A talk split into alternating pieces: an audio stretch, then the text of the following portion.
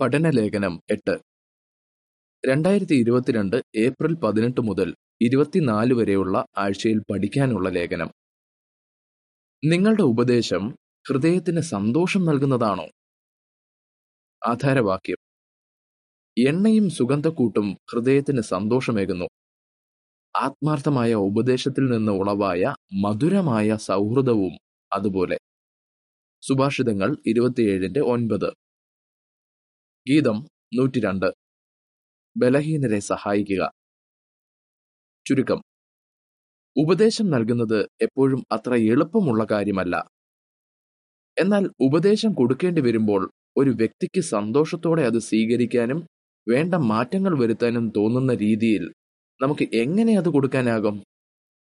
അങ്ങനെ ചെയ്യാൻ ഉപദേശം നൽകുന്നവരെ പ്രത്യേകിച്ച് മൂപ്പന്മാരെ സഹായിക്കുന്ന വിവരങ്ങളാണ് ഈ ലേഖനത്തിലുള്ളത്. ഒന്നും രണ്ടും കണ്ണികകൾ. ചോദ്യം. ഉപദേശം നൽകുന്നതിനെക്കുറിച്ച് ഒരു സഹോദരൻ എന്താണ് പഠിച്ചത്?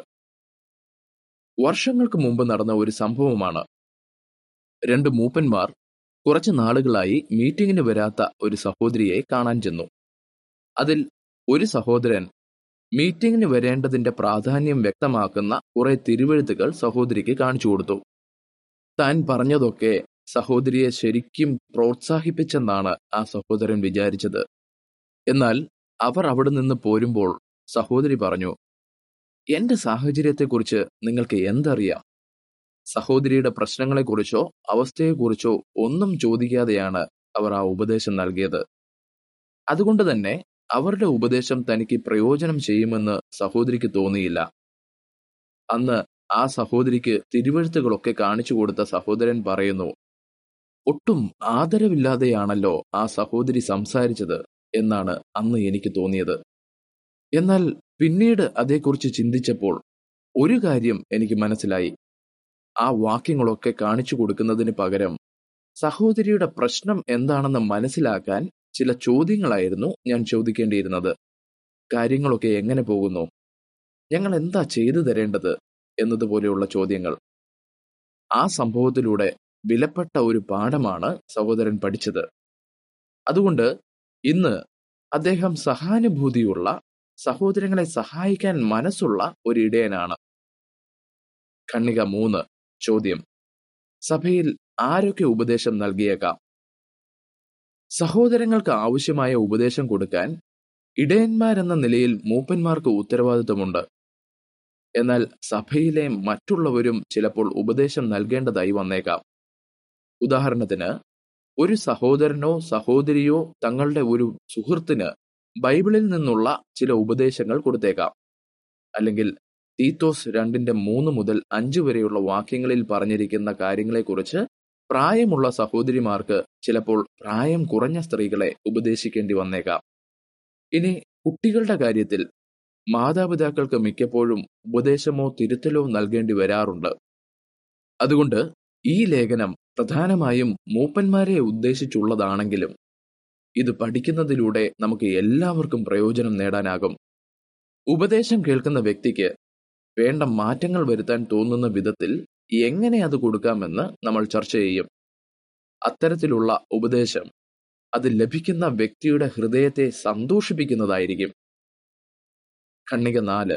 ചോദ്യം. ഈ ലേഖനത്തിൽ നമ്മൾ എന്ത് ചർച്ച ചെയ്യും? ഈ ലേഖനത്തിൽ ഉപദേശം നൽകുന്നതിനെക്കുറിച്ചുള്ള നാല് ചോദ്യങ്ങളുടെ ഉത്തരം നമ്മൾ കണ്ടെത്തും. ഒന്ന് അതിന് നമ്മളെ പ്രേരിപ്പിക്കുന്നത് എന്തായിരിക്കണം? രണ്ട് ഉപദേശം ശരിക്കും ആവശ്യമാണോ? മൂന്ന് ആരാണ് ഉപദേശം നൽകേണ്ടത്? നാല് പ്രയോജനം ചെയ്യുന്ന വിധത്തിൽ നമുക്ക് എങ്ങനെ ഉപദേശം നൽകാം? നമ്മളെ പ്രേരിപ്പിക്കുന്നത് എന്തായിരിക്കണം? കണ്ണിക അഞ്ച് ചോദ്യം. സ്വീകരിക്കാൻ എളുപ്പമായ വിധത്തിൽ സഹോദരങ്ങൾക്ക് ഉപദേശം കൊടുക്കാൻ മൂപ്പന്മാരെ എന്ത് സഹായിക്കും? മൂപ്പന്മാർ സഹോദരി സഹോദരന്മാരെ സ്നേഹിക്കുന്നു. ചിലപ്പോൾ അവർ സ്നേഹം കാണിക്കുന്നത് തെറ്റിലേക്ക് പോകുന്ന വ്യക്തിക്ക് ഉപദേശം കൊടുത്തുകൊണ്ടാണ്. എന്നാൽ ഉപദേശം നൽകുന്നതിന് മുമ്പ് മൂപ്പന്മാർ സ്നേഹത്തെക്കുറിച്ച് പൗലോസ് അപ്പോസ്തോലൻ പറഞ്ഞ ചില കാര്യങ്ങൾ ഓർക്കുന്നത് നന്നായിരിക്കും. സ്നേഹം ക്ഷമയും ദയയും ഉള്ളതാണ്. അത് എല്ലാം സഹിക്കുന്നു. എല്ലാം വിശ്വസിക്കുന്നു. എല്ലാം പ്രത്യാശിക്കുന്നു. എന്ത് വന്നാലും പിടിച്ചു നിൽക്കുന്നു. ഒന്ന് കോരിന്തിർ പതിമൂന്നിന്റെ നാല് ഇങ്ങനെ വായിക്കുന്നു. സ്നേഹം ക്ഷമയും ദയയും ഉള്ളതാണ്. സ്നേഹം അസൂയപ്പെടുന്നില്ല. വീമ്പിളക്കുന്നില്ല. വലിയ ആളാണെന്ന് ഭാവിക്കുന്നില്ല. ഏഴാം വാക്യം ഇങ്ങനെ വായിക്കുന്നു. അത് എല്ലാം സഹിക്കുന്നു. എല്ലാം വിശ്വസിക്കുന്നു. എല്ലാം പ്രത്യാശിക്കുന്നു. എന്തു വന്നാലും പിടിച്ചു നിൽക്കുന്നു. മൂപ്പന്മാർ ഈ വാക്യങ്ങളെക്കുറിച്ച് ധ്യാനിക്കുന്നത് ഒരു ഉപദേശം കൊടുക്കാൻ തങ്ങളെ പ്രേരിപ്പിക്കുന്നത് എന്താണെന്ന് ചിന്തിക്കാനും ശരിയായ മനോഭാവത്തോടെ അത് നൽകാനും അവരെ സഹായിക്കും. മൂപ്പന്മാർ തങ്ങളെ സ്നേഹിക്കുന്നെന്ന് തിരിച്ചറിയുമ്പോൾ അവർ നൽകുന്ന ഉപദേശം സ്വീകരിക്കാൻ സഹോദരങ്ങൾക്ക് എളുപ്പമായിരിക്കും.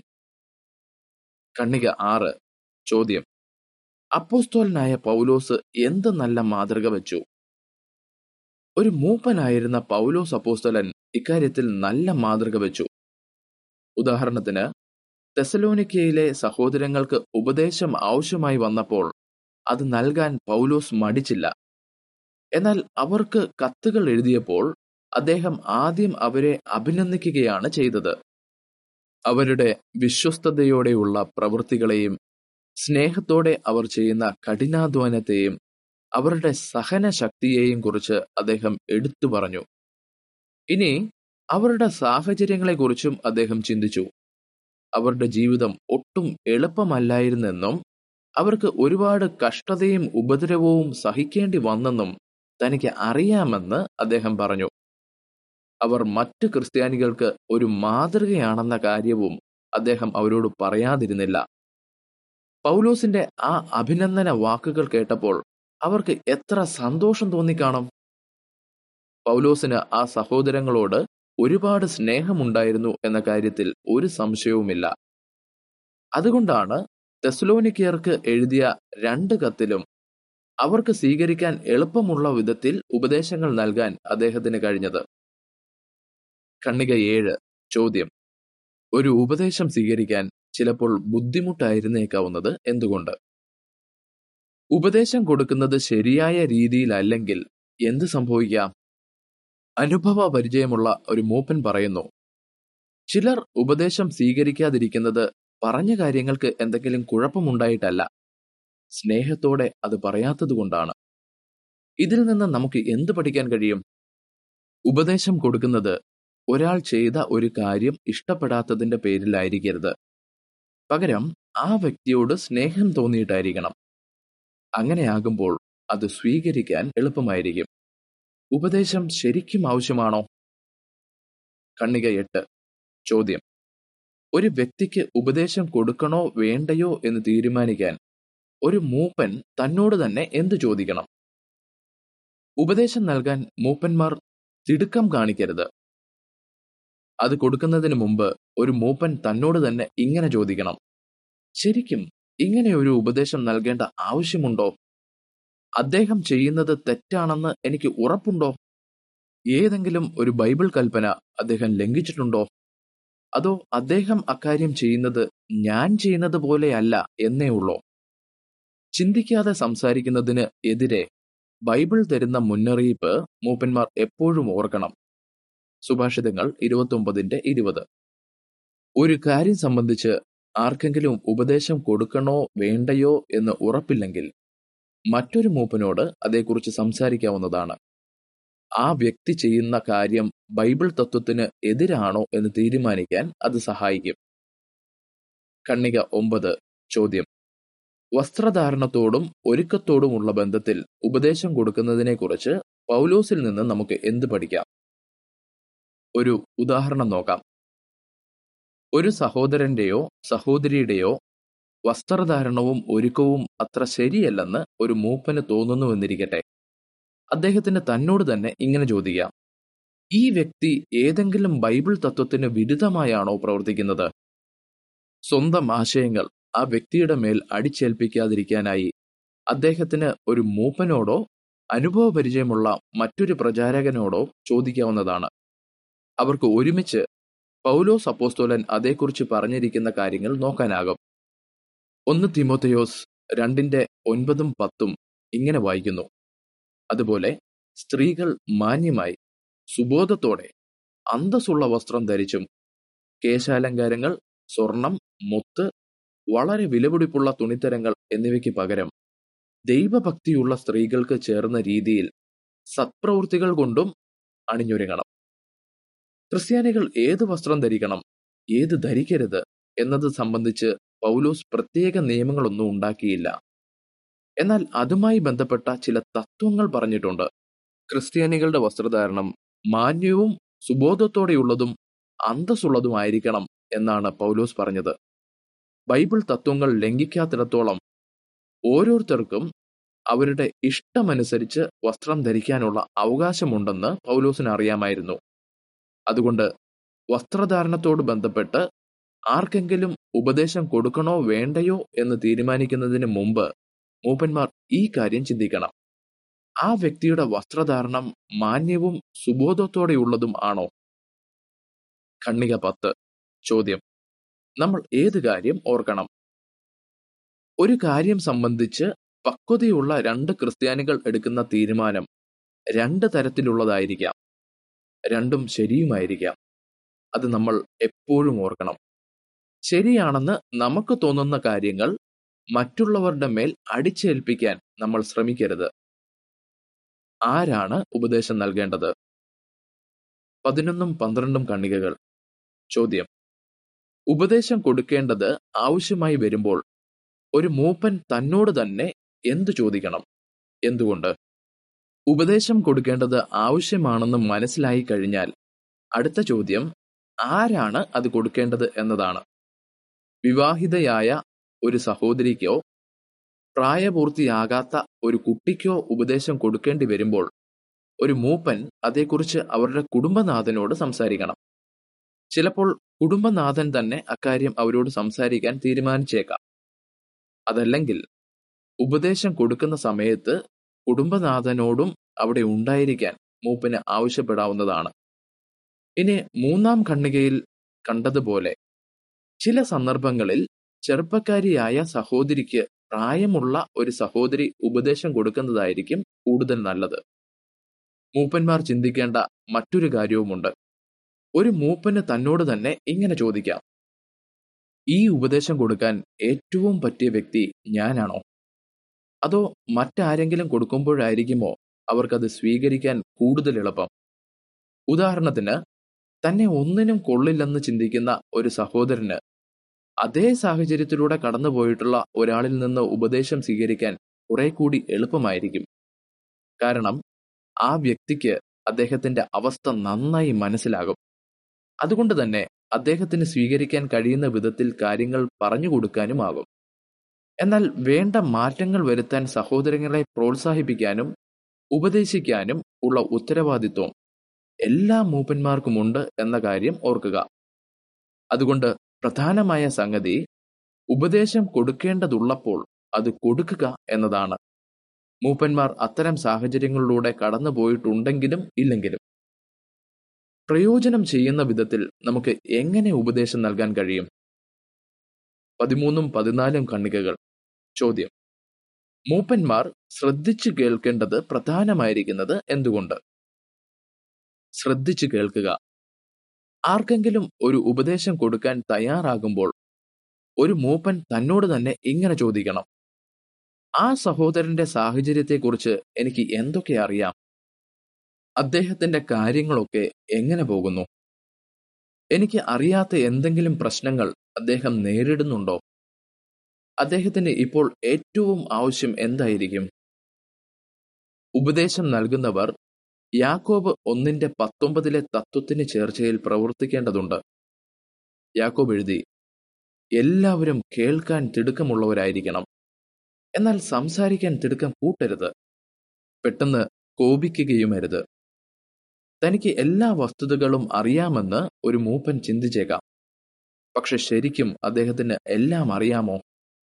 സുഭാഷിതങ്ങൾ പതിനെട്ടിന്റെ പതിമൂന്ന് പറയുന്നു വസ്തുതകളെല്ലാം കേൾക്കും മുമ്പേ മറുപടി പറയുന്നത് വിഡ്ഢിത്തം അത് മനുഷ്യന് അപമാനകരം. കാര്യങ്ങളൊക്കെ ആ വ്യക്തിയോട് തന്നെ ചോദിച്ചറിയുന്നതാണ് ഏറ്റവും നല്ലത്. അതിന് ആദ്യം അദ്ദേഹത്തിന് പറയാനുള്ളത് മുഴുവൻ കേൾക്കണം. ഈ ലേഖനത്തിന്റെ തുടക്കത്തിൽ പറഞ്ഞ മൂപ്പനുണ്ടായ അനുഭവം ഓർക്കുക. താൻ തയ്യാറായി പോയ വിവരങ്ങൾ സംസാരിക്കുന്നതിന് മുമ്പ് സഹോദരിയുടെ സാഹചര്യം മനസ്സിലാക്കാൻ ആദ്യം ചില ചോദ്യങ്ങൾ ചോദിക്കണമായിരുന്നെന്ന് സഹോദരൻ തിരിച്ചറിഞ്ഞു. കാര്യങ്ങളൊക്കെ എങ്ങനെ പോകുന്നു? ഞാൻ എന്താ ചെയ്തു തരേണ്ടത്? എന്നതുപോലെയുള്ള ചോദ്യങ്ങൾ. സഹോദരങ്ങളുടെ സാഹചര്യങ്ങളൊക്കെ മനസ്സിലാക്കാൻ മൂപ്പന്മാർ സമയമെടുക്കുന്നെങ്കിൽ കുറെ കൂടി നന്നായി സഹോദരങ്ങളെ സഹായിക്കാനും പ്രോത്സാഹിപ്പിക്കാനും അവർക്ക് കഴിഞ്ഞേക്കും. പതിമൂന്നും പതിനാലും കണ്ണികകളുടെ ചിത്രക്കുറിപ്പ് ഇങ്ങനെ വായിക്കുന്നു. മൂപ്പന്മാർ കേൾക്കാൻ തിടുക്കമുള്ളവരായിരിക്കേണ്ടത് എന്തുകൊണ്ട്? കണ്ണിക പതിനഞ്ച്. ചോദ്യം. സുഭാഷിതങ്ങൾ ഇരുപത്തിയേഴിന്റെ ഇരുപത്തിമൂന്നിലെ തത്വത്തിന് ചേർച്ചയിൽ മൂപ്പന്മാർക്ക് എങ്ങനെ പ്രവർത്തിക്കാം? സഹോദരങ്ങളെ അടുത്ത് അറിയുക. തുടക്കത്തിൽ കണ്ടതുപോലെ നല്ല ഉപദേശം കൊടുക്കുന്നതിൽ ചില ബൈബിൾ വാക്യങ്ങൾ വായിക്കുകയോ ഒന്നോ രണ്ടോ നിർദ്ദേശങ്ങൾ നൽകുകയോ ചെയ്യുന്നതിലും അധികം ഉൾപ്പെട്ടിട്ടുണ്ട്. നമ്മുടെ സഹോദരങ്ങളെ നമ്മൾ സ്നേഹിക്കുന്നുണ്ടെന്നും അവരെ മനസ്സിലാക്കുന്നുണ്ടെന്നും സഹായിക്കാൻ ആഗ്രഹിക്കുന്നുണ്ടെന്നും അവർ തിരിച്ചറിയണം. സുഭാഷിതങ്ങൾ ഇരുപത്തിയേഴിന്റെ ഇരുപത്തിമൂന്ന് ഇങ്ങനെ വായിക്കുന്നു. നിന്റെ ആട്ടിൻ പറ്റത്തിന്റെ അവസ്ഥ നീ നന്നായി അറിഞ്ഞിരിക്കണം. നിന്റെ ആടുകളെ നന്നായി പരിപാലിക്കുക. സഹോദരങ്ങളുമായി നല്ല കൂട്ടാകാൻ മൂപ്പന്മാർ കഴിവിന്റെ പരമാവധി ശ്രമിക്കണം. കണ്ണിക പതിനാറ്. ചോദ്യം. മൂപ്പന്മാർ എന്തു ചെയ്യുന്നെങ്കിൽ അവർ നൽകുന്ന ഉപദേശം സ്വീകരിക്കാൻ സഹോദരങ്ങൾക്ക് എളുപ്പമായിരിക്കും. ഉപദേശം കൊടുക്കേണ്ടതുള്ളപ്പോൾ മാത്രമേ മൂപ്പന്മാർ തങ്ങളോട് സംസാരിക്കുകയുള്ളൂ എന്നൊരു ധാരണ സഹോദരങ്ങൾക്ക് കൊടുക്കാതിരിക്കാൻ മൂപ്പന്മാർ ശ്രദ്ധിക്കണം. പകരം പതിവായി സഹോദരങ്ങളോട് സംസാരിക്കുക. ഇനി അവർക്ക് എന്തെങ്കിലും പ്രശ്നങ്ങൾ ഉള്ളപ്പോൾ ശരിക്കും അവരെക്കുറിച്ച് ചിന്തയുണ്ടെന്ന് കാണിക്കുക. അങ്ങനെ ചെയ്യുമ്പോൾ നിങ്ങൾ അവരുമായി നല്ല സൗഹൃദത്തിലാകും. അവർക്ക് ഒരു ഉപദേശം കൊടുക്കേണ്ടതുള്ളപ്പോൾ അത് കൊടുക്കാനും എളുപ്പമായിരിക്കും എന്ന് അനുഭവപരിചയമുള്ള ഒരു മൂപ്പൻ പറയുന്നു. ഇനി ഉപദേശം കിട്ടുന്നവർക്ക് അത് സ്വീകരിക്കാനും എളുപ്പമായിരിക്കും. പതിനാറാം കണ്ണികയുടെ ചിത്രക്കുറിപ്പ് ഇങ്ങനെ വായിക്കുന്നു. ഉപദേശം നൽകുന്നത് എളുപ്പമാക്കാൻ മൂപ്പന്മാർക്ക് എന്തു ചെയ്യാം? കണ്ണിക പതിനേഴ്. ചോദ്യം. ഒരു മൂപ്പൻ ദയയും ക്ഷമയും കാണിക്കേണ്ടത് കൂടുതൽ ആവശ്യമായി വരുന്നത് എപ്പോൾ? ക്ഷമയും ദയയും ഉള്ളവരായിരിക്കുക. നമ്മൾ ബൈബിളിൽ നിന്ന് കൊടുക്കുന്ന ഉപദേശം സ്വീകരിക്കാനോ അനുസരിക്കാനോ ഒരാൾ പെട്ടെന്ന് തയ്യാറാകുന്നില്ലെങ്കിൽ ദേഷ്യം തോന്നാതിരിക്കാൻ മൂപ്പന്മാർ പ്രത്യേകം ശ്രദ്ധിക്കണം. അതിന് ദയയും ക്ഷമയും അവരെ സഹായിക്കും. അവർ യേശുവിനെ പോലെയായിരിക്കണം യേശുവിനെ കുറിച്ച് ഇങ്ങനെ ഒരു പ്രവചനമുണ്ടായിരുന്നു.